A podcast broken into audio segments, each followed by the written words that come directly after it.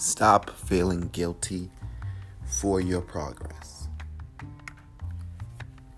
Yep, I'm talking to you.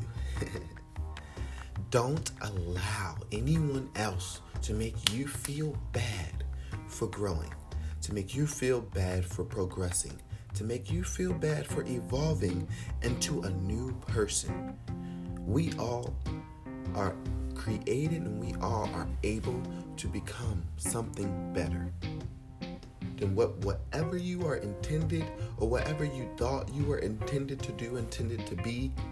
We always end up changing and becoming something different if you accept it and walk into it. And when you walk into it, don't allow anyone to make you feel bad for your growth.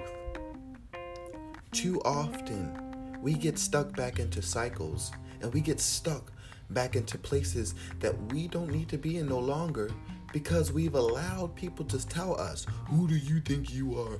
You used to do this, that, and third. And that may be the case, but I am allowed to grow. I am allowed to be happy. I am allowed to be free.